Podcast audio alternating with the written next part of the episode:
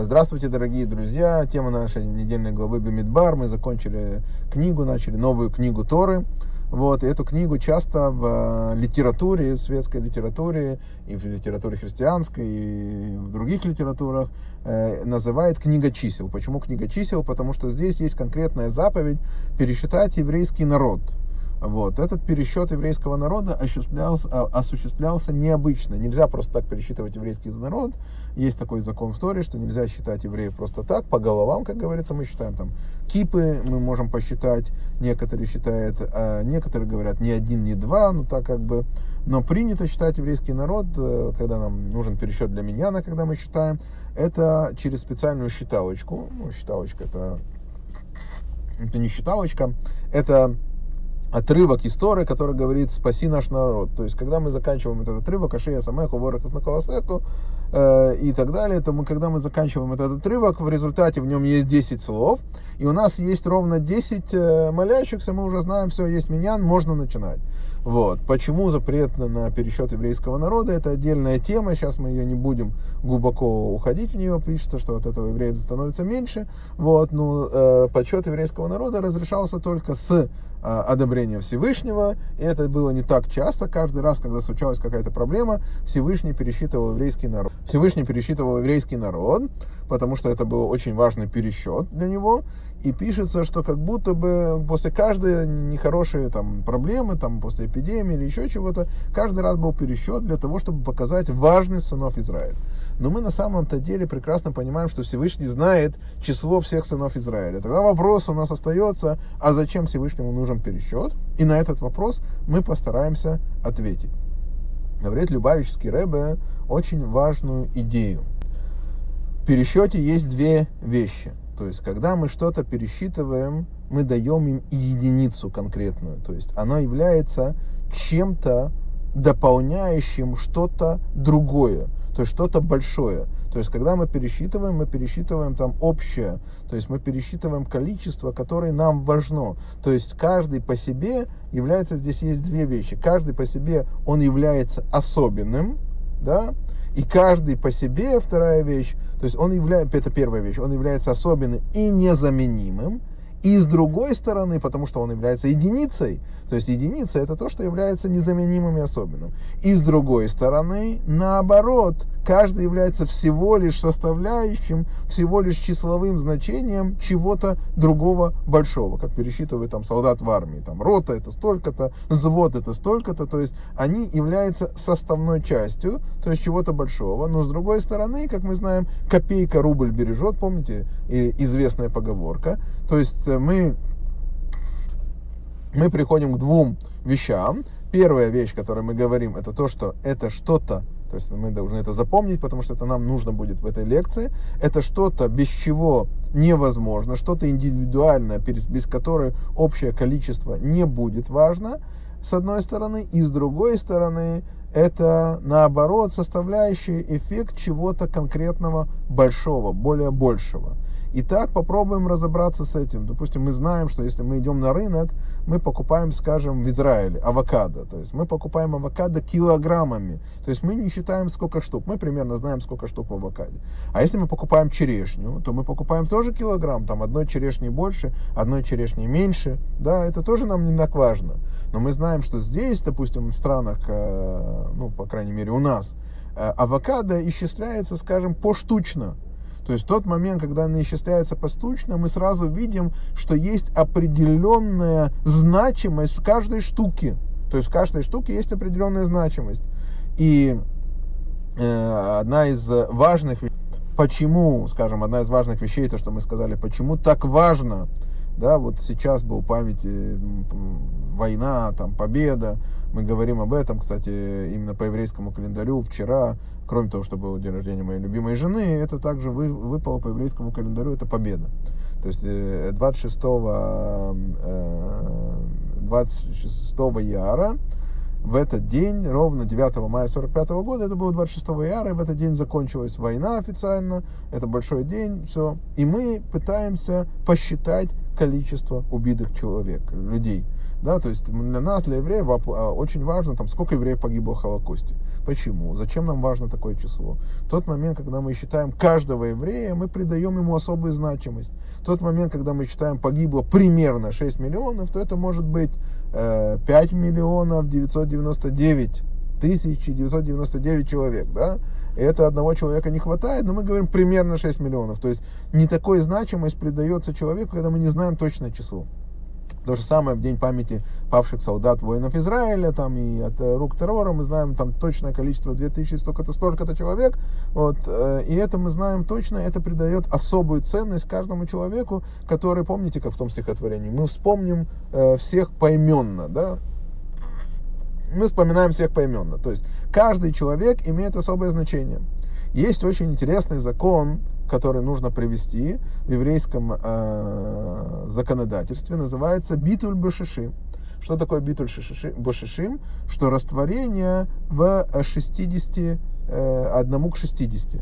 То есть что это значит? Что когда общая масса то есть не масса, а общее количество идет по сравнению 1,60, то этот 1%, скажем, или одна вещь, она по отношению к 60 считается неважной, незначимой, и она полностью не входит в пересчет. К примеру, скажем так, у нас э, ну, такой абсолютно такой сумасшедший пример, вылилось в мясную кастрюлю 60 литров, вылился литр молока, случайно. То есть не специально, конечно, но случайно. Да, и так это нам запрещено свеживать мясное с молочным, а говорит Тора, что из-за того, что процент попавшегося молока такой малый, да, то тогда это не считается молочное с мясным, это молоко как будто бы не существует, оно удаляется, самоуничтожается. Нету этого молока, это мясной э, суп, его можно кушать. Но очень интересная вещь, что если, скажем, мы добавили немного майонеза, к примеру, в шашлыки, и майонез оказался молочный, то здесь уже это не идет. Почему этот закон не работает? Потому что сам майонез является значимым вещью, потому, вещью, потому что он изменяет вкус продукта да, из-за того, что его добавляют для того, чтобы изменить вкус, это не считается, как, скажем, приправа. Приправа, э, она не входит, если приправа не кошерная, то приправа это очень большая вещь, и, и большой вопрос, э, что такое битуль башишим, работает это здесь или не работает. Но есть еще одна вещь, когда сама вещь по себе является значимая, то есть она входит в пересчет, что если вещь э, идет не на килограммы, а на штуки, поштучно, то тогда тоже этот закон может не работать. Да, то есть, если и этой вещи придает особая значимость. То есть, придавая особая значимость вещи, мы выводим ее в новый разряд, в новую категорию. То же самое мы можем привести пример с еврейским народом. Пересчитав еврейский народ, Всевышний вывел нас в определенную категорию. И теперь нас не считает пачками, как образно я говорю, а нас считает по каждому человеку. Каждый еврей имеет большое значение для Всевышнего. И это нам важно, потому что в жизни точно так же. В жизни точно так же получается, что мы не можем пренебрегать любым евреем, потому что этот еврей является составная часть чего-то. И без этого болтика, без этой составной части не получится у нас ничего. Без этой составной части весь механизм не будет работать. Вы помните эту знаменитую историю, э, Рэбе ее приводил несколько раз, что когда корабль космический, когда должен был лететь на Луну, э, вылетать, то есть когда корабль должен быть с космонавтами первый раз, там, американскими, то перед вылетом там какой-то профессор, ему что-то не понравился, и он решил проверить, он увидел, что один болт был плохо закручен. Из-за того, что этот болтик был плохо закручен, это могло поменять, э, повлиять на всю конструкцию. И он лично дал указание этот болтик закрутить. И после того, как этот болтик закрутили, корабль полетел. Теперь э, Рэба делает из этого очень интересный вывод, очень важный вывод – то есть это мы получим на нашу недельную главу, что э, болтик должен быть закрученный. Есть люди, которые должны закручивать этот болтик. Если люди не закрутят этот болтик, вся, весь корабль, не дай бог, развалится. То есть у этих людей, которые закручивают болтики, есть определенная важность, причем большая, без этого не может существовать большой корабль. С другой стороны, профессор, он не должен заниматься закручиванием болтов, это не его работа. Его работа заниматься более высокими вещами. У каждой вещи есть человек, который должен этим заниматься, ответственный человек за занятие конкретной вещью. И в этом отношении заниматься этой вещью должен профессор должен был заниматься большими вещами, а этот еврей, этот человек должен был заниматься закруткой болтов. И поэтому мы видим, что важность в каждом человеке особая, даже в таком маленьком человеке, как э, человек, нам кажется, неважность, закручивание болтов, это может сделать каждый, но это имеет большую важность. И поэтому Тут мы говорим, что пересчитав еврейский народ, Всевышний сделал определенную важность, что еврейский народ сотворен для чего-то более высокого, для какой-то определенной цели, и поэтому он важен. Также он нигде, то, что мы привели пример, помните, с этой кастрюлей, в которой попало большое количество, э, э, он маленький, попал большое количество, там, чуть-чуть там молочное, попал большое количество мясного, да, то это исчезает. И могут сказать народы, вот евреи, мы маленькое количество людей, там, по сравнению со всеми народами, нас вообще не видно на карте по сравнению с другими народами. Ответ очень интересный, что значимость еврейского народа исчисляется не количеством человек, а задачей, которую Всевышний на нас поставил. Это великая задача по соблюдению Торы и для того, чтобы нести свет в этот мир.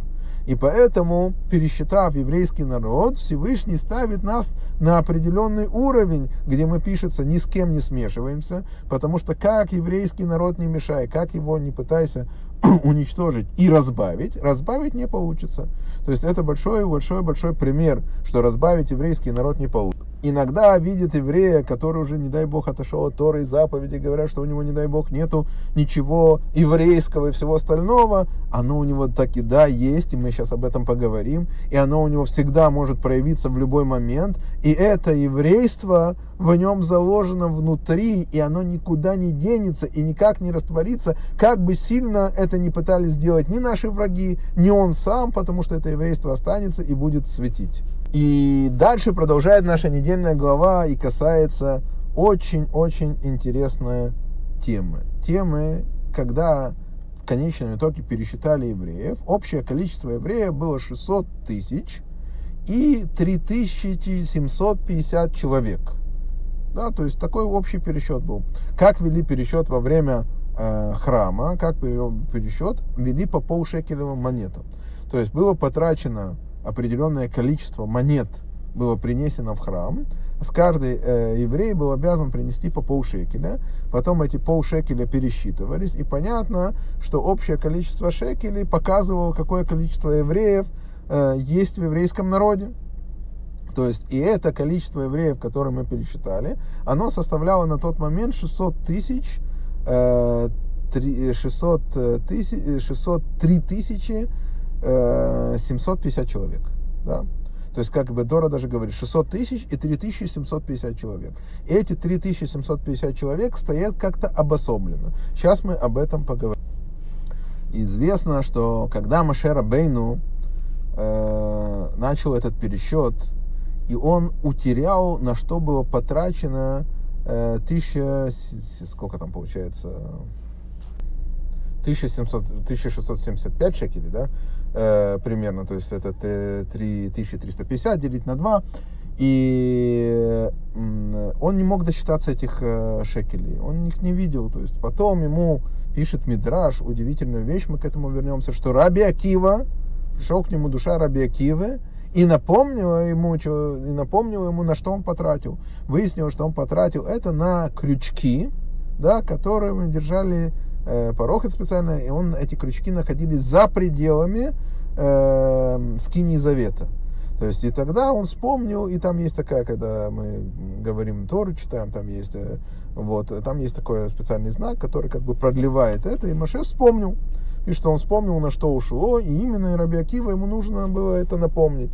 И мы понимаем, что это неспроста, что Маше Рабейну, который помнил всю Тору, он не может сделать такой бухгалтерский просчет, он так долго не мог вспомнить, что такое из себя, что он там не досчитался там 1700 э, шекелей примерно, там 1600 чем-то шекелей. Да, то есть это ну, очень, э, очень неправ, неправильный подход в нашем отношении, да, то есть очень неправильное понимание. Наверняка Машер Бейна прекрасно знал, куда ушли эти деньги, но он забыл. Почему забыл? Значит, это не было ему важно. Для того, чтобы понять эту тему, мы э, войдем сейчас немного в Кабалу. В Кабале пишется, что есть в каждом э, в каждом поколении, во всех поколениях есть общее количество душ. Это 600 тысяч еврейских душ которые соответствуют 600 тысяч буквам, которые записаны в Торе. Как считают 600 тысяч букв, это отдельная тема, сколько их точно, но пишется, что есть 600 тысяч букв Торы, и каждый еврей соответствует какой-то букве в Торе. И эта буква в Торе раскрывает сущность этого еврея. То есть та буква, которая у него есть, она раскрывает э, сущность еврейского народа вот, каждого человека, то есть еврей, каждый подобен буквы в Торе. И буква является раскрытием божественности. То есть это его буква, которая ему соответствует. Э, есть там, Кабала объясняет, что у каждого еврея есть там разные буквы. Раби Акива это Юд во имени Всевышнего, это такой э, кончик Юда, и там, ну так далее. Да?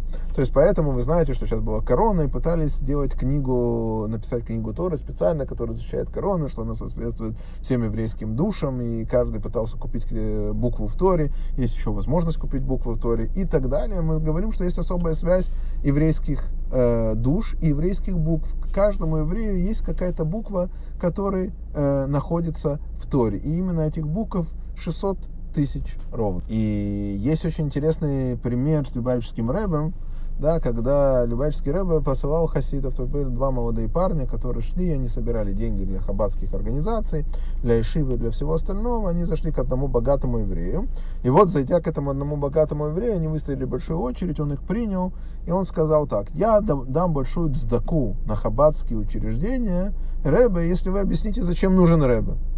И тогда они сказали, э, вот есть свиток Торы. Свиток Торы пишет Сафер.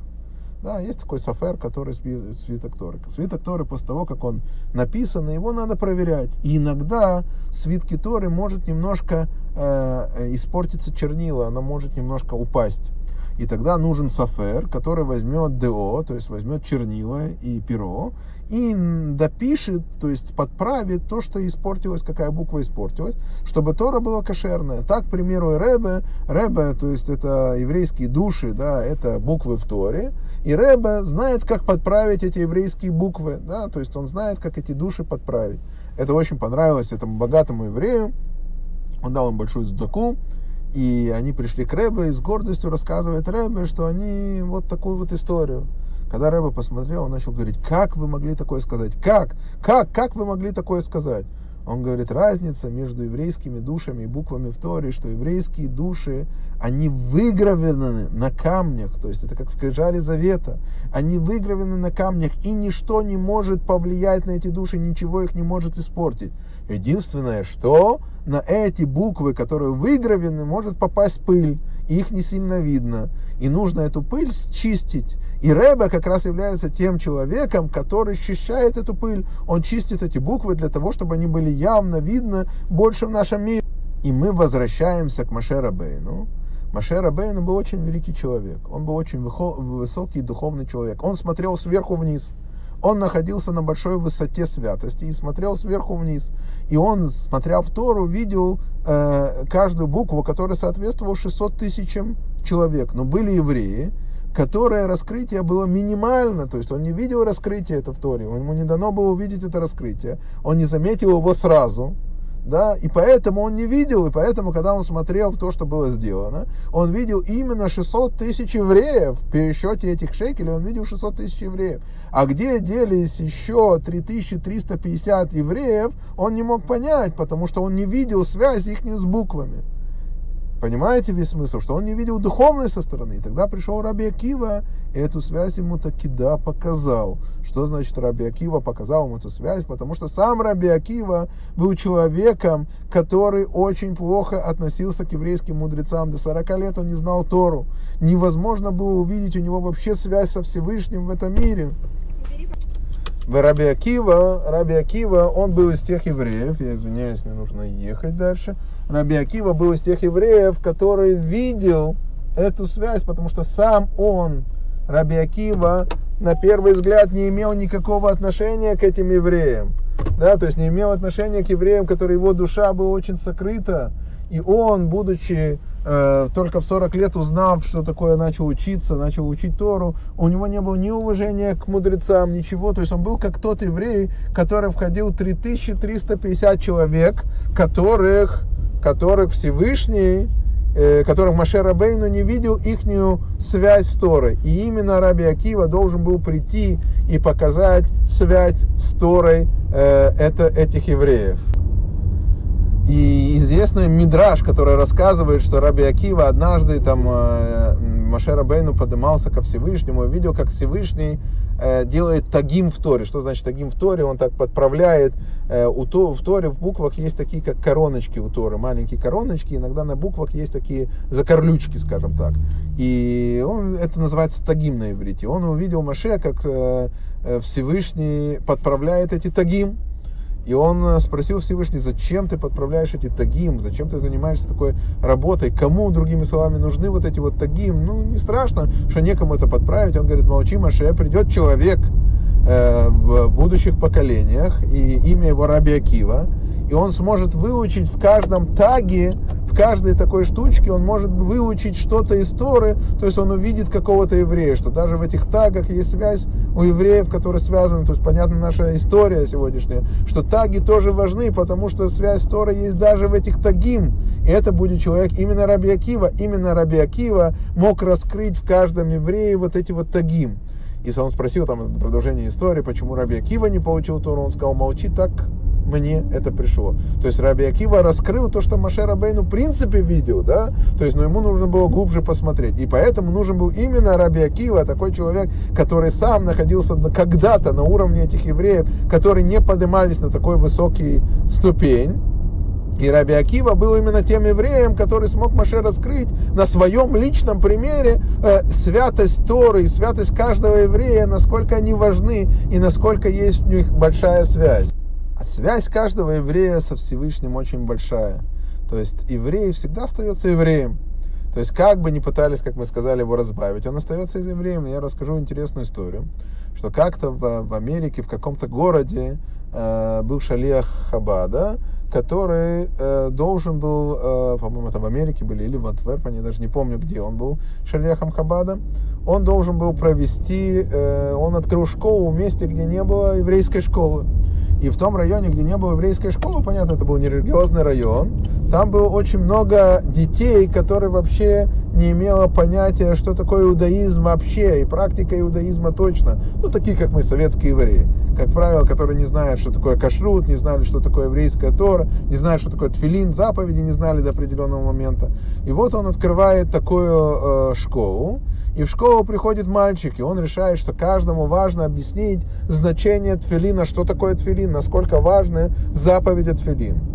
И вот он э, говорит мальчику и объясняет, вот надо, вот заповедь Филин, что она связывает нас с Богом, что это знак союза между Богом и мною, и это такое, что Всевышний это дал, это настолько великая заповедь, он это объяснил. И он говорит, объясни, пожалуйста, также это своим родителям, вот ты придешь домой, расскажи родителям, так он пытался повлиять также на своих родителей, что не только на него, но также и на родителей.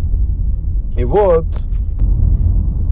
и вот э, он э, приходит домой и начинает рассказывать это отцу.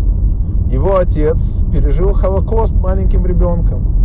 И он видел, как евреев сжигали вместе с тфилинами, как срывали эти тфилины, и как их жгли, и как уничтожали, и не мах, можно бы фашисты было проклята их память.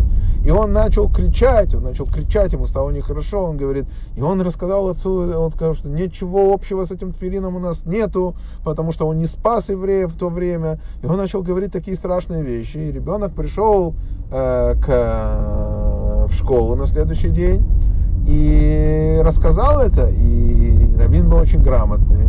Он знал, как правильно разговаривать. Он не начал говорить о, о важности тфилина так. Он сказал одну большую вещь. Он подумал и сказал, он посадил этого мальчика себе на голову и сказал, ты тфилин этого отца. Что значит ты тфилин этого отца? Твой отец, переживший Холокост, он говорит, посмотри, Посмотри вокруг, он говорит, посмотри вокруг, поднимись, ты сидишь у меня на шее. Посмотри в этом районе, сколько еврейских детей не пошло в еврейскую школу. Сколько еврейских детей вообще еще не знают, что они евреи. Но твой отец взял тебя, посадил тебя на плечи, да, и это его тфилин, и он тебя отдал в еврейскую школу, так что передай своему отцу, что ты являешься его тфилином, ты его потомок, являешься тем тфилином, о котором пишется знак союза с Богом. Когда он пришел и рассказал это отцу, отец долго-долго плакал, да, и после этого он э, каждый день одевал тфилин, потом он стал очень религиозным человеком, он вернулся к Торе и заповедям, потому что он понял, что продолжение еврейского рода, что вот это вот еврейское никуда. Вот эта еврейская вот вещь, которая есть в каждом человеке, потому что каждая вот эта каждая еврейская никуда, никуда, чтобы нефиш, есть в каждом еврее. Ни один еврей не хочет быть оторванный от Всевышнего. У него должно быть свое еврейство. Он связан со своим еврейством. И это может проявляться по-разному. Вы помните, как это проявлялось у наших родителей? Я не знаю, как у ваших. У наших родителей это проявлялось в нескольких вещах. В одной из вещей я помню, что как, после каждого советского фильма они читали еврейские фамилии и говорили, ой, это, это Таид, и это Таид, посмотри, это Таид. Вы помните, наверное, у многих было такой Маген Давид, маленькая шестиконечная звездочка, которую мы носили, и иногда на показ, потому что мы должны были выразить свое еврейство. Мы имеем отношение к этому народу, и у нас есть огромнейшая связь с еврейским народом у каждого, даже если она сокрыта, к примеру, как э, у Раби Акивы в свое время, да, что мы не видим этой связи вообще, то есть в чем он еврей, он там, не дай бог, жрет свинину, он, не дай бог, там делает там разные грехи и все остальное, но и это еврейское качество его души, который всегда его выделяет, всегда его поднимает и всегда пытается его проявить. И оно может проявиться в любой момент, в любой час и в любом месте. Однажды к Любавическому Рэбе пришли э, люди, да, и начали говорить о проблемах Израиля, и сказали там, знаете, вот в Израиле такие вот евреи, они вообще не евреи. Он сказал, как они не евреи? Нельзя такое говорить, что они не евреи. Я вам приведу пример, говорит, что они живут где? Они живут в Израиле. Да, и то, что они живут в Израиле, уже они могли жить в другой стране, но они не пошли жить в другой стране. Они живут именно там, окруженные арабами, не убежали в Америку или еще куда-то. Они продолжают и видят связь с этой святой страной. И дальше, чтобы это понять на примере конкретном, он сказал, попробуйте сейчас, да, вот есть э, предвыборные, три предвыборные кампании, которые прошли в Израиле, противные, вонючие кампании, самые страшные кампании, которые были, да, когда человек не говорит о экономике, не говорит о своих достижениях, как, скажем, партия Либермана, который э, говорила только о ненависти, говорила, что только у них были враги, во всем виноваты были у них харидимные люди, то есть в медицине, во всем, то есть э, и в политике, и в безопасности, то есть то, что они столько времени провели у власти, это никого не интересовало, и вместо того, чтобы заботиться о пенсиях или еще о других вещах, они говорили только против харидим. В результате, где он остался, он остался за пределами правительства, и там ему место. Э, я надеюсь, что он там и останется. Э, и он поднял грязную предвыборную политику да, против всего еврейства. Транспорт по субботам, там, э, он только об этом говорит, когда он был у власти, он э, этим не занимался. Там, общие там, браки, разрешение браки между евреями и неевреями, там все эти вещи, так как они всплывают, как говно всплывает из-под воды, так они всплыли в то время для того, чтобы там найти кого-то виноватого в религиозных своих ошибках, и вот они, вот эти религиозные, знаете, это типичный классический антисемитизм, там вот эти религиозные и все остальное. Но очень интересная вещь. Попробуйте, скажите тому же Либерману или тому же э, человеку, у которого торчит как бы из носа пятачок, так я говорю всегда, и он уже полностью уже такой, ему остается только хрюкнуть по своему поведению. Скажи ему, что ты не еврей, он скажет, это я не еврей, я как раз еврей. То есть попробуй сказать самая обидная для него фраза, ты не еврей. Он говорит, я настоящий еврей.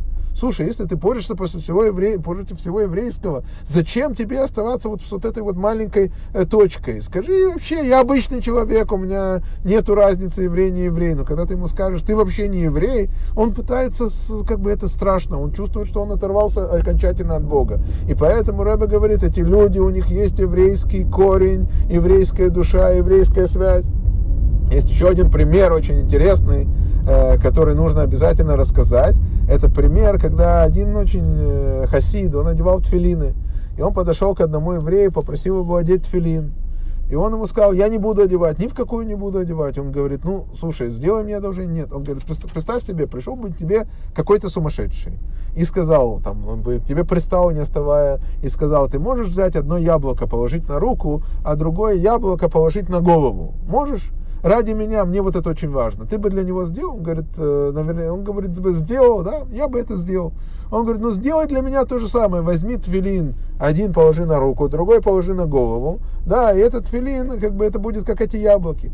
Он начал кричать, он говорит, что ты сравниваешь святой тфилин с каким-то яблоком? А он говорит, а, значит, филин для тебя святой, и вот ты знаешь, что это святой, так сделай мне одолжение, сделай одолжение Всевышнему, одень этот филин, сделай заповедь, потому что и ты знаешь, что тфилин святой. Он закатал рукав и одел тфилин. Вот что значит быть евреем. Есть, есть еще одна история, которая случилась со мной в свое время.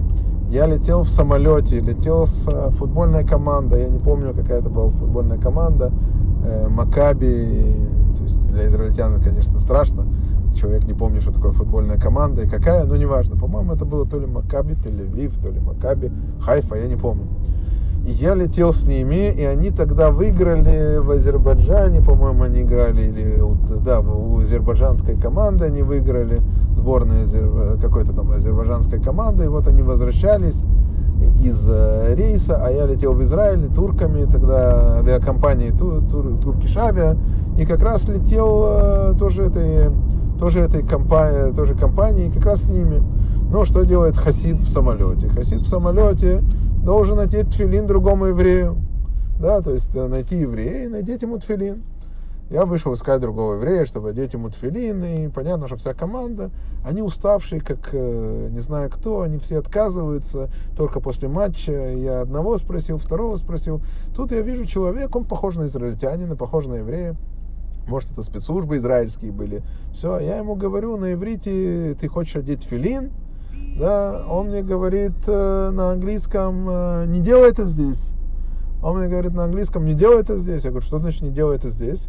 Э, он говорит, не делай это здесь, не делай одевай тфилин. Я говорю, говори со мной на иврите. Я вижу, что это еврей какой-то. Я вижу, что он, что что-то у него там, или еврей, или какой-то там ну, или, ну, я не думаю, что это турок антисемит, ну, будем считать, что это турок антисемит. И он говорит, не делай это здесь, не делай это здесь, он мне говорит. Начинаю говорить, и вдруг я смотрю, парень, который из футбольной команды, молодой парень, который сидит, говорит, «А, ты вообще кто такой, почему он не должен это делать здесь? Он не должен это делать здесь, в самолете.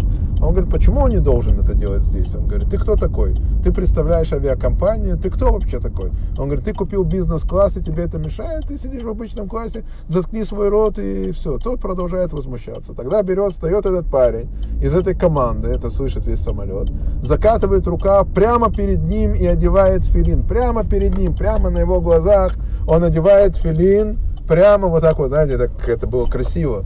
И говорит Шма Исраэль так, что чуть ли не кричит Шма Исраэль, Шма Исраэль прямо так. Тот шипит уже от этого всего. Ему нехорошо от этого. Он понимает, что все. Тут, смотрю, подходит второй из команды, третий из команды. И прямо все перед ним, прямо один перед ним за другим одевает филин.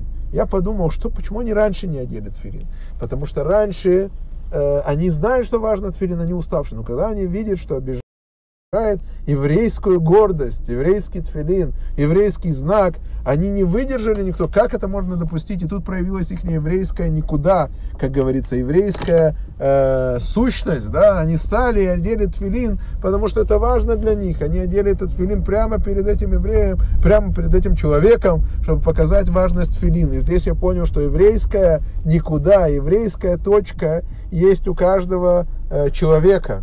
И это еврейское никуда есть у каждого еврея. Я помню, как это еврейское никуда э, проявилось у моего отца, да, как бы он всегда был евреем, но как бы он не знал, что такое э, Йом-Кипур, они рассказывали, что в Йом-Кипур они с евреями собирались и праздновали, что значит праздник, Йом-Кипур это праздник, а что делает праздник? Праздник, говорят, Лахаем, вот, и они не знали правил Йом-Кипура, и вот папа рассказывает мне, что его близкий друг Фима, да, они с ним познакомились, будете смеяться в туалете. Помните этот известный анекдот, извините за грубость, но я расскажу его, что когда два еврея заходят в туалет, и один другому смотрит и говорит, скажите, вы из Житомира? Он говорит, да, я из Житомира. И вам делал обрезание такой-то Моэль?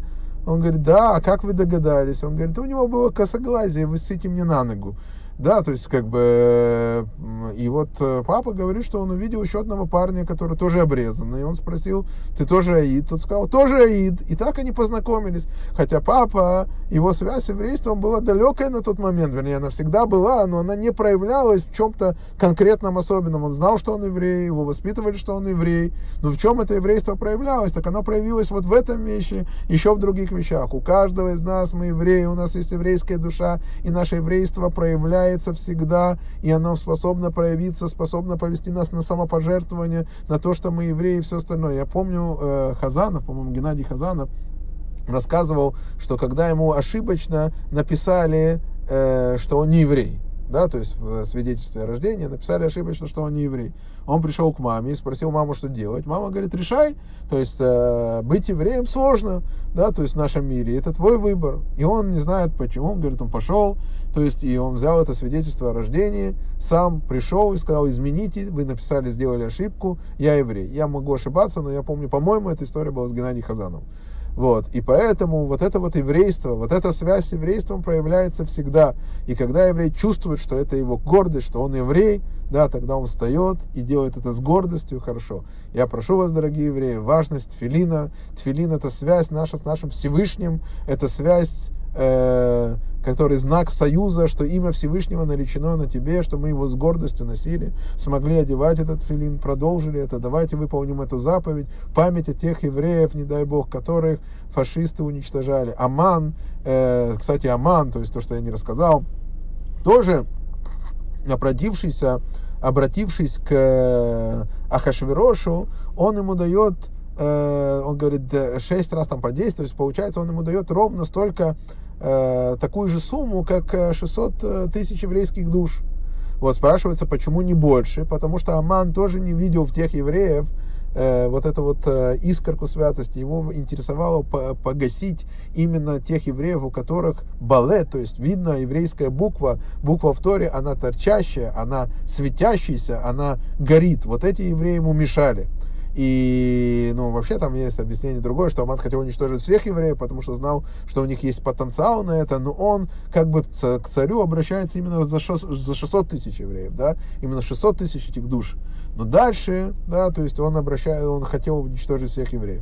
Так пусть наши враги будут повержены, как в этот день, который был 9 э, мая 45 года назад, именно по еврейскому календарю, это 26 яра. Для меня всегда было важно, несмотря на то, что я всегда относился особо к этому дню 9 мая, я всегда знал, что по еврейскому календарю мы живем как евреи по еврейскому календарю, и этот день тоже случился вчера, вот сегодня как бы ор на этот день, как говорится, дай Бог, да, чтобы мы действительно гордились тем, что мы евреи.